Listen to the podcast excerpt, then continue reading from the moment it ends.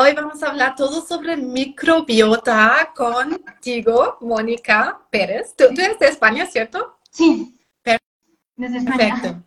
Y eres bióloga. Sí. Eso, sí. ¿Cómo, ¿Qué tiene que ver la microbiota con la bióloga? Es decir, ¿qué, qué estudias tú? ¿Qué, ¿Qué ves desde la biología? Yo empecé a estudiar biología porque me gustaba mucho la microbiología, que es lo que estudia por las bacterias, las arqueas, los virus, todas estas cositas.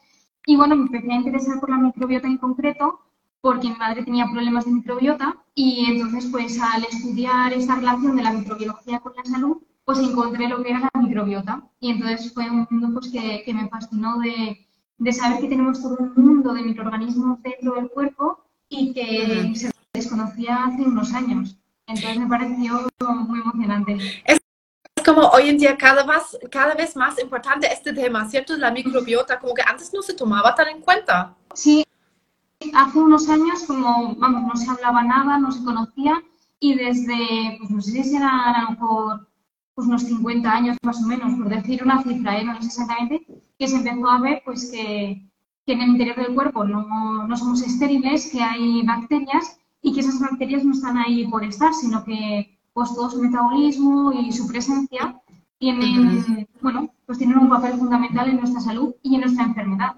Que muchas veces, bueno, se sabía que existían las, las bacterias, pero siempre era como que eran portadoras de enfermedades, que si hay una bacteria es algo malo, hasta que se vio que, bueno, que también hay bacterias buenas, como en el resto del mundo, en el agua, en el aire, siempre hay muchas bacterias que, que no solo sirven para hacer alimentos, como las bacterias del yogur y todo eso, que esas sí que tenemos claro que son bacterias buenas porque nos ayudan con los alimentos, sino que también hay otras que nos benefician y que, nos dan salud y que sin ellas pues no, no estaríamos sanos ni, incluso vivos. Exactamente. Y hay diferentes microbiotas, o sea, hmm. no solo en el intestino, o sea, son diferentes, esas microbiotas tienen diferentes funciones. Sí, eso es, o sea, existe microbiota en, en, todo nuestro cuerpo. De hecho, se llama microbiota lo que es como el ecosistema ¿no? de una zona en concreto. Por ejemplo, pues la más conocida es la del intestino, pero también tenemos microbiota en la boca, microbiota en la piel y dependiendo de la zona de la piel es una u otra. Eh, también tenemos por ejemplo, en la vagina, en los pulmones. Bueno, pues al final todo nuestro cuerpo no está lleno de, de bacterias. Entonces, dependiendo de la zona, pues tenemos unas u otras porque pues el pH, el oxígeno que está en esa zona del cuerpo no es el mismo, entonces, pues bueno, es también como, yo pienso que el cuerpo es como un mundo, ¿no? O sea, como un planeta. Entonces, dependiendo, pues, de las condiciones, ¿no? Pues tenemos unos animalitos u otros. Entonces, es un poco así. Qué bien. Qué bien. ¿Y las bacterias en el intestino qué hacen? ¿Cómo es diferente su tarea de la, por ejemplo, la microbiota vaginal o de la boca? Pues bueno, la microbiota se suele decir que tiene como cuatro funciones. Normalmente, porque pueden ser algunos autores dicen que más, otros que menos, pero bueno, yo suelo decir que cuatro, que es así como más fácil de, memorizar. Una es la que conocemos de, en el tema del metabolismo, que es lo que antes se conocía como la flora intestinal, que esa es la microbiota intestinal. Entonces nos ayuda a digerir los alimentos, a digerir las proteínas, las grasas, eh, pues la fibra que nosotros no podemos fermentar, estas bacterias la fermentan y nos dan energía, ¿no? Con esos, con lo que tienen de la fibra, pues nos dan lo que se llaman ácidos grasos de cadena corta, que son, bueno, pues una fuente de energía para, para nuestras células.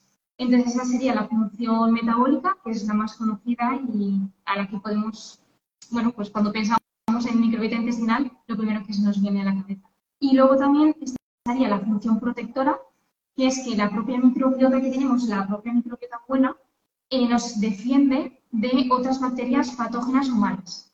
Entonces, pues, bueno, Sistema inmunológico. Eso es. Con diferentes mecanismos, pues liberan sustancias que son antimicrobianas, entonces pues atacan a esas bacterias o simplemente con su presencia hacen competencia con otras bacterias o incluso ayudan a lo que es la integridad de la barrera intestinal, a la mucosa intestinal pues nos ayudan, bueno, pues están ahí, es su hogar, entonces también cuidan nuestro intestino, que es, que es su casa. ¿Y es, es verdad que el 80% del sistema inmune se encuentra en el intestino? Sí, Eso es, el 70%, bueno, el 80 o el 70. Como es algo, no se puede poner una cifra concreta, pero sí, en torno al 70 o el 80% de nuestro sistema inmune está en el estómago, o sea, en el intestino, porque el intestino es el centro de nuestro cuerpo. Entonces, todo lo que, todo lo que entra por nuestro cuerpo, pues tiene que, que ser como catalogado ¿no? por este sistema inmunitario de si es bueno o es malo. Entonces, claro, todo el sistema digestivo se considera que es exterior del cuerpo, porque para que algo se, se considere que está dentro de nuestro cuerpo, tiene que atravesar como una membrana, ¿no? Tiene que atravesarla. Entonces, todo nuestro tubo digestivo es un tubo hueco. Entonces se considera también exterior. Y en el intestino es donde se va a absorber, ¿no? Digamos que es como una especie de frontera, una especie de aduana, donde los alimentos llegan y ahí van a decir, venga, pues tú puedes atravesar esta barrera intestinal y tú no. Entonces, claro, ahí está nuestro sistema inmunitario controlando que lo que pase es lo que tiene que pasar y si hay algo que pasa que no tiene que pasar, saltan las alarmas. Entonces, claro, casi todo se concentra pues, en el centro del cuerpo, que es, es donde, tiene, tiene que estar. Y esa sería otra de las funciones, la función inmunitaria de la microbiota. Ahí tenemos dos de cuatro, ¿cierto? Sí, bueno, tres. Sería la el metabólica, protectora, inmunitaria. Y luego la otra eh, sería como la comunicativa, que llamaría, o cognitiva, se suele llamar. Y es que también en el intestino, pues está ahí el sistema nervioso entérico está allí. Y entonces se comunica también con el cerebro. Entonces esto es muy interesante porque hay muchos estudios que mm, relacionan la microbiota con la conducta o con el estado de ánimo. Porque, por ejemplo, hay muchos neurotransmisores o los precursores de estos que se sintetizan en el intestino, como por ejemplo la serotonina, que es la hormona de la felicidad. Y como pues creo que es como el 90% por ahí, se sintetiza en el, en el intestino. Entonces, pues tiene muchísima relación cómo nos encontramos intestinalmente con cómo nos encontramos emocionalmente. Demasiado interesante. El nervio vago se comunica también. Entonces es todo, pues, que al final el intestino es el centro del cuerpo, que muchas veces pensamos que es nuestro cerebro, que, también, pero el intestino juega un papel muy, muy importante también. Es un tema que me encanta, sobre el que también me anoté algunas preguntas más para después, porque wow, sé que afecta a muchas personas. Um, ¿Cómo sabemos cuando nuestra microbiota no está bien y cómo sabemos cuándo está bien? Vale, pues normalmente lo que todo el mundo suele ver cuando hay algo que no funciona es que hay ciertas comidas que antes nos sentaban bien y ahora ya no nos sientan bien. Mm. O cuando después de comer tenemos una hinchazón en el, en el estómago que es algo exagerado, que no es algo normal porque sí que es normal hincharse un poquito después de comer, pero esa pesadez, esa hinchazón o incluso encontrarte como mareado, cansado, todo eso son cosas que, que comer no nos debería sentar mal. Y, por ejemplo, pues ciertas intolerancias, todas estas cositas ya nos van indicando que hay algo que, que, no funciona bien, que nos sentimos mal. Eso serían como los primeros pasos que, las primeras señales de alarma que, que nos está dando nuestro cuerpo. Luego, dependiendo pues, de la persona, pues pueden salir incluso urticarias, eh, puede salir acné, mm, pueden salir pues muchísimas enfermedades que, bueno, dependiendo de cada persona, pues, pues puede ir por un lado o por otro. ¿Ansiedad también? ¿De repente trastornos psicológicos? Sí, hay un tipo, por ejemplo, de sobrepeimiento bacteriano que se asocia como la niebla mental, que es esto de que no podemos pensar bien, todo esto se relaciona también, es como una causa muy directa, ¿no? Que comemos y nos sentimos así. Y luego, por ejemplo, también la depresión y la ansiedad también se asocian con, con problemas en la microbiota. No se sabe qué es lo que viene primero, que eso es una cosa de decir, tengo la microbiota mal y por eso tengo, pues normalmente no, o sea, tanto la depresión como la ansiedad son multifactoriales y también hay muchas causas en la vida privada o tal que, que son lo que afecta pero sí que es algo que se retroalimenta. Entonces, sí. Eh, funciona como en un círculo, ¿cierto? Como en un círculo vicioso, con que uno se afecta al otro. Mm. Eso es, entonces si hay algo que no se ha desencadenado, pues una depresión o un estado de ansiedad, pues todo esto es como un dominó, ¿no? Se van cayendo las piezas y encima se va retroalimentando. Entonces, en algunas personas tendrá una cosa antes y en otras mm, lo otro, pero se sabe que, que tiene muchísima relación. Como que siempre lo veo también en mis pacientes y me lo explico así, que tenemos, o sea, creo que primero el intestino ya está como debilitado y viene la persona con ansiedad y la ansiedad se refleja en hinchazón, por ejemplo. La hinchazón produce, eh, la ansiedad produce hinchazón.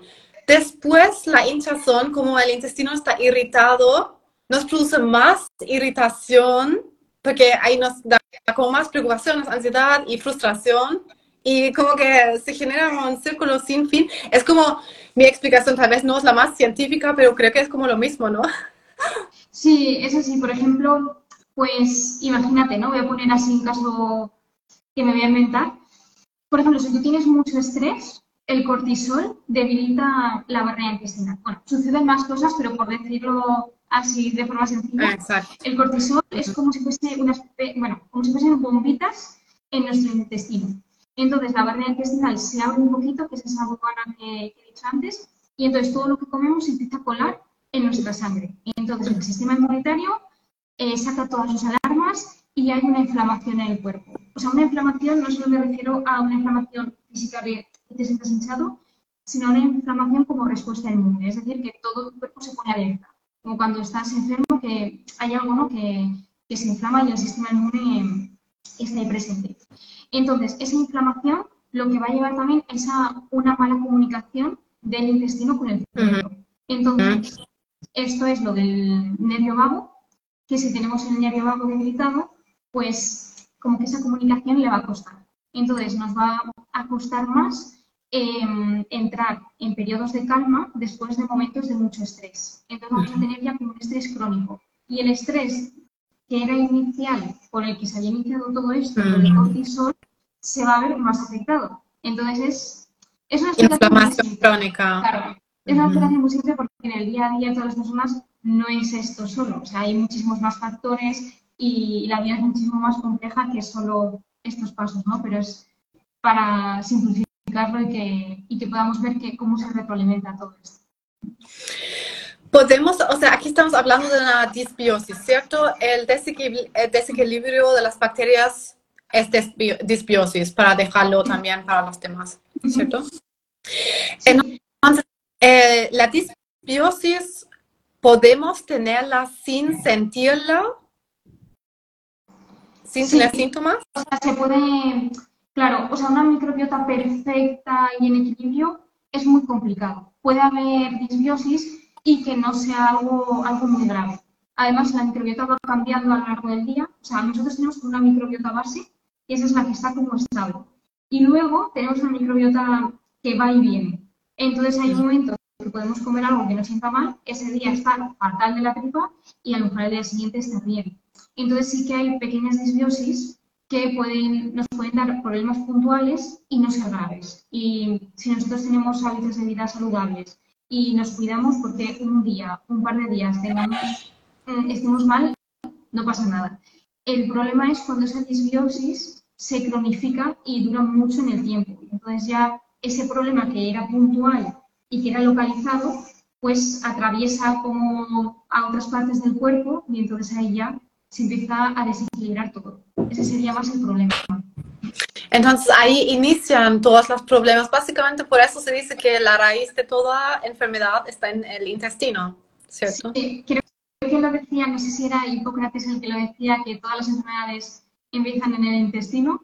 No sé si era, creo que sí, era el que decía esa frase y al final, pues desde la antigüedad era como algo que se sabía, ¿no? Como lo de que pensamos con las vísceras, que tal. Era algo que se sabía, pero no se podía dar ese nombre científico o esos estudios. Pero bueno, ahora ya con estos últimos estudios que tienen microbiota se sabe que sí, que realmente casi todo empieza, bueno, sí, la mayoría de las enfermedades empiezan en el centro del cuerpo, que al final tiene sentido que, es el núcleo de, de, nuestro cuerpo y por donde comienza todo. Exacto. Siempre me tengo que hacer estudios para saber si la microbiota está en desequilibrio. O sea, ¿es importante hacer estudios así o simplemente podemos asumir que cuando tenemos síntomas ya tenemos disbiosis? Pues yo soy más partidaria de escuchar nuestro cuerpo y saber, o sea, y hacemos caso a los síntomas que a los test de microbiota, que están muy bien los test de microbiota y en ciertos casos sí que es muy interesante hacerlos, pero como la microbiota va cambiando tanto a lo largo del día, es como si viésemos estos vídeos de una ciudad que están a rápida, o sea, Sí, a velocidad rápida y se ve Sí. cómo cambiando la ciudad. durante el Pues es- día también cambia. También cambia durante el día la microbiota. Sí, O sea, la microbiota va muy rápido, entonces va cambiando muy rápido. Tenemos como esa base de microbiota que es como la nuestra y luego la que va variando. Entonces es como hacer una foto en un momento puntual. Entonces sacamos a unos habitantes haciendo una cosa y otra. Entonces puede ser que sí que nos dé información, por ejemplo, si hay parásitos, ahí sí, porque no deberían estar, ni en un momento del día ni no debería haber. Entonces sí que nos puede dar información, pero puede que esa información sea confusa. Entonces, cuando tenemos los síntomas, yo primero sería eh, tener los síntomas claros, saber qué cosas nos sientan bien, qué cosas nos sientan mal y cuáles son los síntomas concretos que tenemos, que no sean síntomas de un día encuentro así, otro día no, que sean claros. Y ya, partiendo de eso, sí que hacer un test de microbiota y que respalde la información de, de los síntomas, pero que no sea así como de partida, decir, oye, yo me encuentro bien, voy a hacerme un test de microbiota por curiosidad, pues bueno, también. Entonces, por un lado, yo sí creo que es más importante los síntomas, pero por otro lado, sí que también es importante los test, pero no como para diagnosticar algo, eso ya sería como algo complementario, sino también para hacer más estudios de microbiota. Porque sí que es verdad que no hay muchos test, entonces no tenemos todavía como mucha información. Entonces sí que hay un proyecto, eh, no me acuerdo cómo se llama el proyecto de mm, microbioma, bueno, no, no me acuerdo cómo se llama el proyecto, pero sí que estoy investigando esto para intentar tener eh, pues muestras de la microbiota de muchísimas personas y poder tener así como, como un patrón de saber cuál es la microbiota que normalmente se tiene. Entonces, por Mm. ese lado sí que es interesante, pero por el lado de solo tener un diagnóstico con el test, se quedaría un poco corto. Sería mejor hacia los síntomas. No sé si Sería me- me un poco por las ramas. Ya, Em, sí, porque en general también se dice que es normal tener bacterias malas, ¿cierto? No es que si, la, si no tenemos disbiosis, eso significa que tenemos solo bacterias beneficiosas, sino que tenemos también bacterias patógenas, bacterias que tal vez no son tan beneficiosas, ¿cierto? Claro, o sea, hay bacterias que sí que sabemos que son malas y que conducen a enfermedades, ¿no? Pero luego hay otras bacterias que son buenas o malas dependiendo del contexto, ¿no? Es como, pues como la vida mismo, que no todo es blanco o negro. Entonces hay bacterias que si están haciendo su función y están en equilibrio con las buenas, bueno, con las que consideramos buenas, es perfecto. Pero si hay un desequilibrio y estas bacterias aumentan, ahí es cuando hay algún problema. Por ejemplo, pues hay algunas bacterias que, que se encargan de degradar eh, las proteínas, que son buenas porque las necesitamos, pero si en, al- en algunos casos de disbiosis, estas proteínas, o sea, estas proteínas, estas bacterias pueden dar problemas, pero es simplemente por el contexto de si bajan unas, si aumentan estas, entonces es un poco... mm, Es como un equilibrio, ¿no?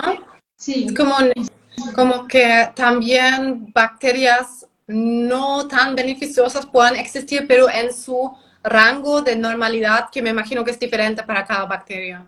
Sí, eso es. De hecho, en los test de microbiota te van, te ponen a las bacterias por su función más o menos, ¿no? Por ejemplo, pues eh, las que se encargan de mantener la mucosa intestinal, entonces te las ponen si las tienes altas, las tienes bajas, van un poquito por función, que es casi lo, lo mejor de ponerlas por subgrupos funcionales y ver que está todo cubierto que por los nombres y apellidos de las bacterias que al final es un poco lioso. Porque luego hay bacterias que se pueden encargar de diferentes grupos funcionales. Al final, Ya. pues en, en personas, digamos, en, en su ciudad, ¿no? Entonces, pueden trabajar de una cosa, pero luego en su tiempo libre hacen otra, ¿sabes? Dependiendo del contexto son beneficiosas, dependiendo de la situación, pues no, es, es complejo. Ya, perfecto. Y un, un, tema que me preguntan muchísimo sobre la permeabilidad intestinal, intestino permeable. ¿Nos puedes contar como un poco qué es, cómo puedo saber si tengo intestino permeable, si para eso es necesario un examen o cómo lo veo? Pues el intestino eh, era lo que se hablaba antes, ¿no? Tiene una barrera intestinal. Y en el intestino es donde se absorben los alimentos y entonces esta barrera intestinal tiene una función selectiva. Dice qué sustancias pueden pasar y cuáles no. Entonces, si esta barrera se debilita, van a pasar eh, sustancias que no deberían pasar a la sangre. Y entonces ahí es cuando se, bueno, pues si pasan, saltan las alarmas y el sistema inmune se pone, se pone en marcha. Entonces, ¿esto cómo podemos saberlo? Pues bueno, hay ciertas cosas que sabemos que aumentan esa permeabilidad.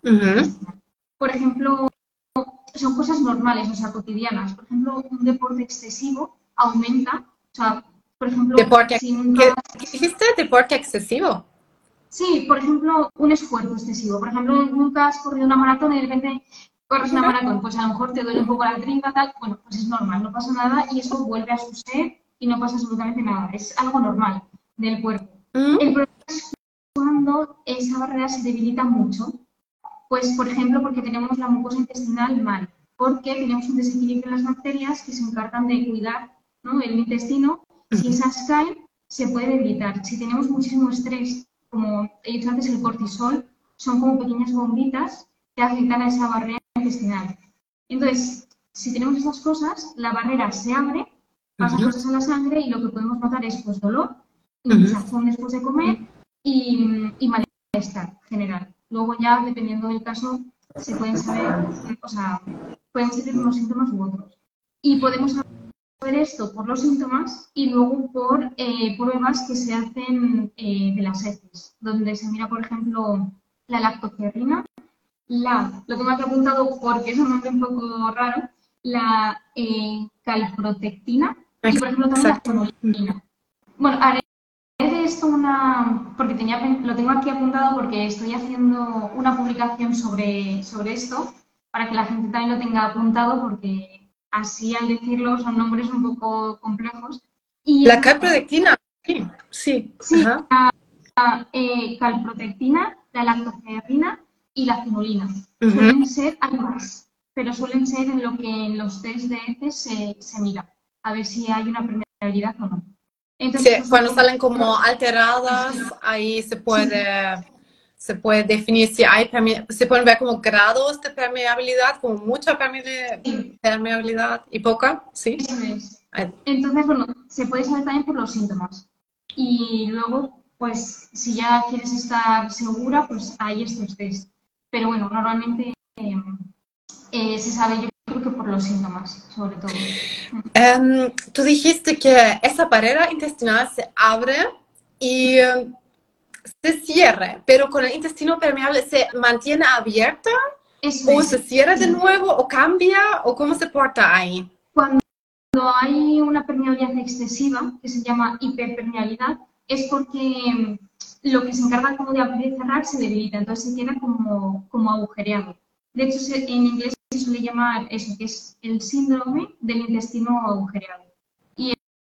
Entonces básicamente como si pues esa función selectiva desapareciese, entonces se cuela todo por el intestino. Mm. Ah, y una cosa que he dicho de los síntomas, sobre todo unos síntomas que son claros de esto es em, la intolerancia a la fructosa, al sorbitol, a la lactosa y al gluten, entre algunas cosas. Entonces, si de repente notas estos síntomas de que antes tolerabas bien la fructosa, por ejemplo, la fruta, ¿no? Esa, la fructosa es el azúcar de la fruta, por decirlo así resumido.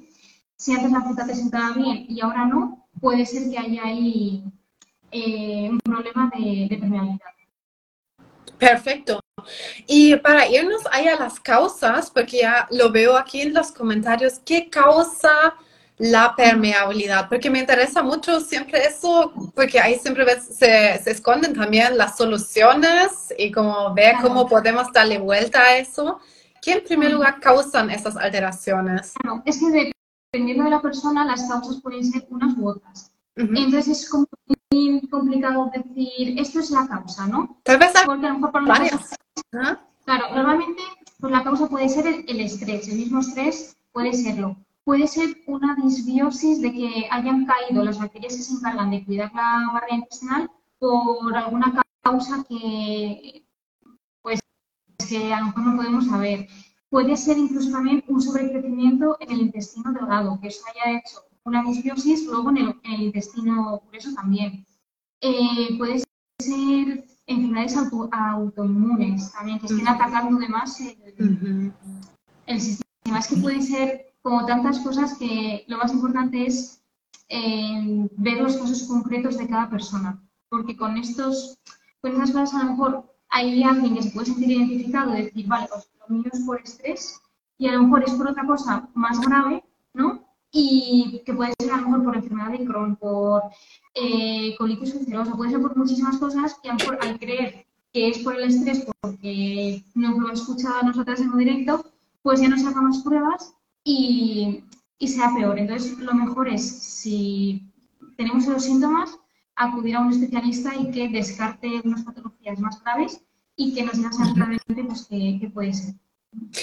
Eh, eso es súper interesante porque hay tantas personas que dicen que me alimento sano, hago deporte, no sé, no fumo, no tomo alcohol, cosas así. Y igual se han enfermado y se les ha encadena- desencadenado colon irritable o intestino permeable. Y ahí dicen, ¿será solo por el estrés que eso Claro. puede ocurrir? Entonces la A ver, respuesta es sí. claro, por el estrés puede ser, pero, pero claro, suele ser como el enemigo número uno que tenemos el estrés, es la causa de todos, pero puede ser que haya personas que sí que sea solo por eso y otras personas que no. Y yo lo que suelo decir mucho es que casi todas las patologías, por no decir todas, son como multifactoriales. Que no solo la causa es una causa y tenemos un enemigo y hay que atacar a ese enemigo, sino que puede ser por muchas cosas. Puede ser el estrés. Ese estrés nos ha provocado eh, un SIBO. El SIBO nos ha provocado eh, pues un problema incluso mm, en los riñones. De los riñones entonces ya tenemos una... puede ser como tantas cosas que lo mejor es hacer como un enfoque integrativo de ver al cuerpo como uno solo y no como departamentos mm, aislados y tratar a la persona entera. Pues qué le está sucediendo en su vida personal, qué, mm, qué hábitos de vida tiene, todo. Entonces, es encontrar la raíz del problema, pero también ver mm, como con una perspectiva más de lejos a toda la persona, ¿no? ¿Qué le está sucediendo tanto en el cuerpo como en su, como en su vida? Exacto, porque para irnos a la, a la solución ahora, entonces también es un conjunto, ¿cierto? Es, es seguro ver el estrés y la alimentación. ¿Qué, mm, ¿Qué factores ves ahí para recuperar la microbiota? ¿Cómo tener una microbiota sana de nuevo?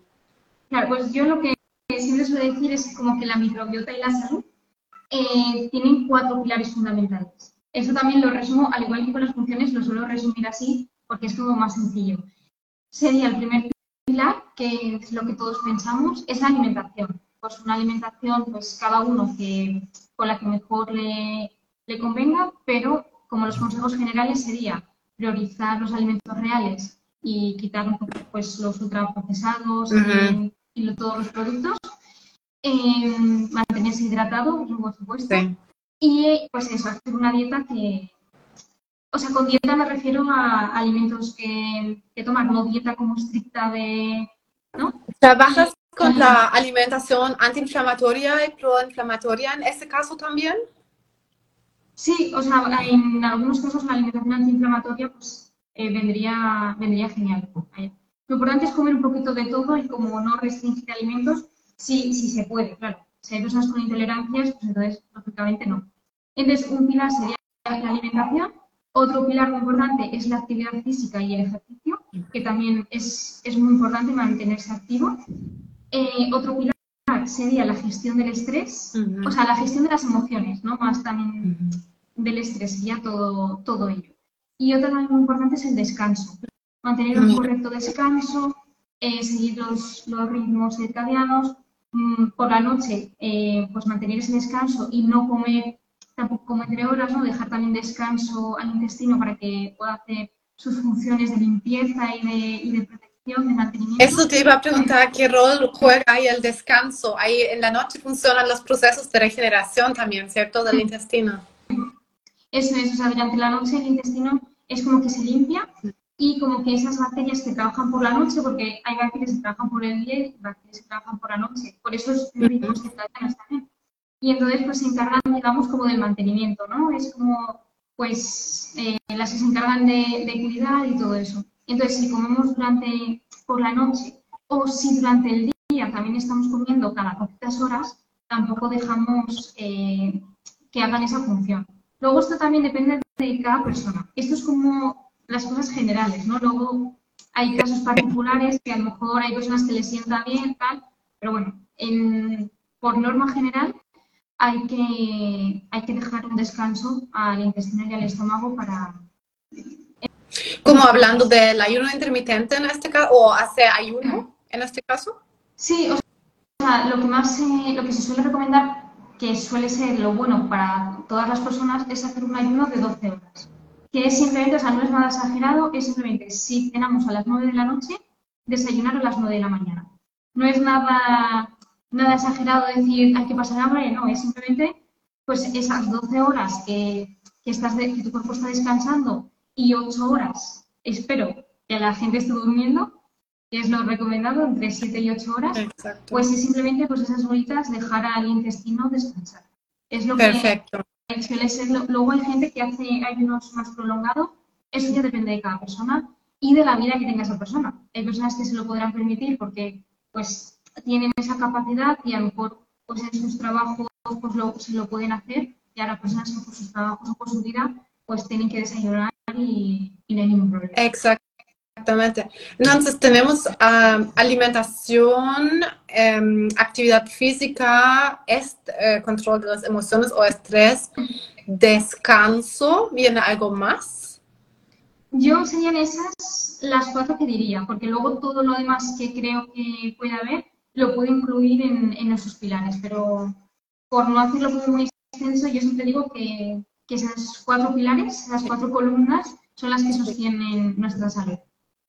¿Y qué pasa con los probióticos? ¿Serían otro pilar, o sea, la ingesta de probióticos? Sí, yo los incluiría en el tema como de la alimentación, ah, ¿no? Porque como, bueno, hoy en día se consideran suplementos, pues serían ahí. Y bueno, los probióticos, para quien no lo sepa, son las bacterias buenas, que se han hecho estudios que sí que se ve que tienen beneficios, pues se encapsulan en pastillas, bueno, y entonces se pueden, se pueden consumir. Y bueno, también encontramos bacterias beneficiosas, por ejemplo, en el yogur, en el kéfir, en los alimentos fermentados también. Y entonces sería pues como un aporte de, de, esas bacterias buenas. Si queremos como repoblar nuestra ciudad interna de, de buenos habitantes. Sería así. ¿Hay dirías que son necesarios los suplementos o hace lo mismo alimentos fermentados como tal vez chucrut o kefir, uh, kombucha, cosas así? Pues sería depende del caso. Hay personas que sí, que los probióticos serían incluso como un tratamiento para los problemas que puedan tener. Para, otras personas puede ser simplemente pues, como una ayuda puntual. Y para otras personas que estén a lo mejor perfectamente sanas y tal, pues no lo necesiten y a lo mejor mm, perjudicar a las personas sanas no les va a perjudicar. O sea, yo a veces me he tomado probióticos por probar a ver y tal. Y bueno, pues sí, notas una pequeña mejoría, pero bueno, si ya estás sano, pues es...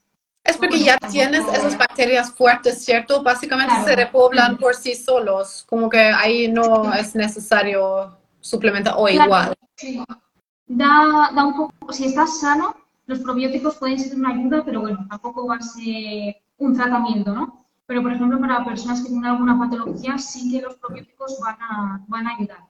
Los probióticos siempre son una ayuda, nunca son como una solución o una pastilla mágica. En todo, incluso cualquier otra pastilla, todo es que con tus hábitos saludables y es lo que va a mantener, o sea, ese pequeño empujón, esa pequeña ayuda, pero como siempre, extra. eso es, como en todas las patologías o, enfermedades, eh, no hay ninguna solución mágica, es todo pues ir poco a poco y, Y eso, ir sanando todo lo que es el cuerpo, los hábitos y, todo.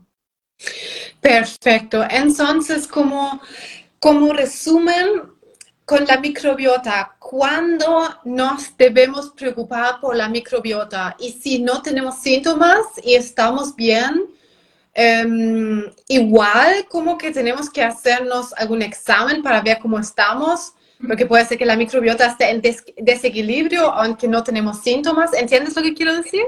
Sí. Yo creo, bueno, yo creo que cuidarse hay que hacerlo incluso sin que aparezca ninguna enfermedad. ¿No? O sea, cuidarse siempre es eh, lo es sí es la base de, la vida en realidad es, cuidarse por si y por si tiene alguna enfermedad porque mantenerse sano o tener hábitos de vida saludables no va a evitar que a lo mejor podemos coger alguna alguna enfermedad algún virus pero siempre te va a pillar más fuerte que si no tienes esos hábitos de vida saludables y si ya tienes molestias eh, pues intolerancias a algún alimento que antes no tenías que las digestiones te sientan mal que notas que algo, que tienes infecciones eh, recurrentes, y ya notas que tu cuerpo no está muy allá, entonces es cuando ya tienes que coger las riendas de, tu salud y decir, a ver, pues tengo que ir a un especialista, eh, tengo que cambiar los hábitos que, me están afectando y entonces hay que hacer como, pues una especie de examen interno, ¿no? De decir, a ver, qué cosas que de estos cuatro pilares de, de la salud tengo más, más debilitados y cuáles tengo que mejorar. Y entonces es un poco, y también tener como ese, esa autocrítica, ¿no? De, de, que un especialista te va a ayudar en ese camino, pero al final somos nosotros mismos los que somos responsables de, de, nuestra salud. Entonces es también, también eso. No sé si me he explicado bien, pero... Sí, totalmente. Y ahí ya leí en los comentarios que también han dicho que es súper fácil explicado. Eh, perfecto.